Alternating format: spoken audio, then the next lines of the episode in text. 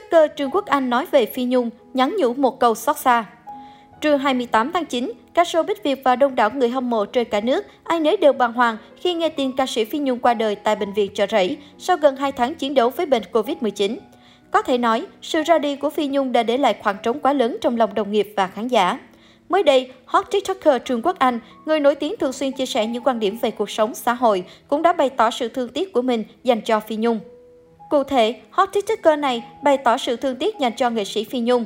Anh kể lại khi nghe tin nữ nghệ sĩ qua đời vào trưa nay hai mươi tám tháng chín, cảm giác của anh đó là rùng mình, thương tiếc cho số phận của nữ nghệ sĩ đa tài.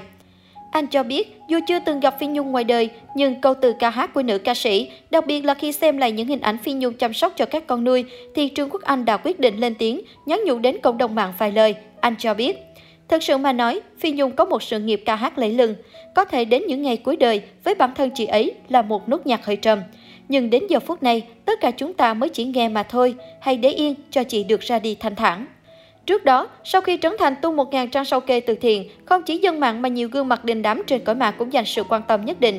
Một trong số đó là hot TikToker Trương Quốc Anh, người thường xuyên chia sẻ quan điểm cá nhân về những sự việc nóng hổi trên mạng xã hội.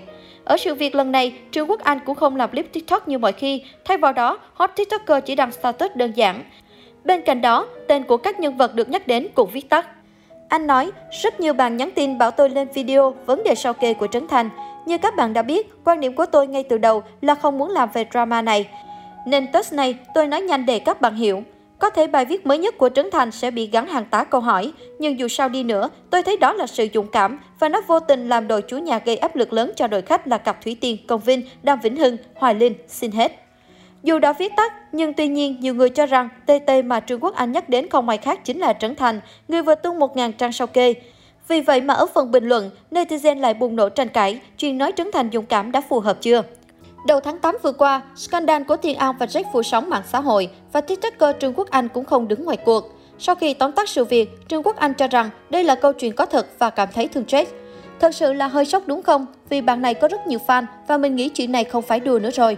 Các bạn phải hiểu trên đời này không có người phụ nữ nào đưa chính đứa con mình đứt ruột để đầu lên mạng xã hội câu view, câu like. Mình nghĩ phần lớn nó là sự thật và mình nói thật là thấy thương bạn Jack nhiều hơn. Sau đó, Trương Quốc Anh đưa ra hai lý do giải thích rằng Jack chưa được đào tạo bài bản trong trường lớp nên tâm lý và bản lĩnh kém. Đồng thời, ekip đứng sau cũng yếu nên đưa ra lời cảnh báo đến sự nghiệp của nam ca sĩ. Các bạn phải hiểu là bạn này có tài, tự sáng tác và tự hát theo những giai điệu dân ca rất đi vào lòng người. Nhưng sự cố về tình ái không chỉ với bạn này mà cả với nhiều ca sĩ khác khi tự nổi. Mình nói là tự nổi, có nghĩa là chưa được đào tạo qua lớp bài bản nào về âm nhạc, ví dụ như ở nhạc viện, thì tâm lý và bản lĩnh của những người này sẽ bị hạn chế hơn.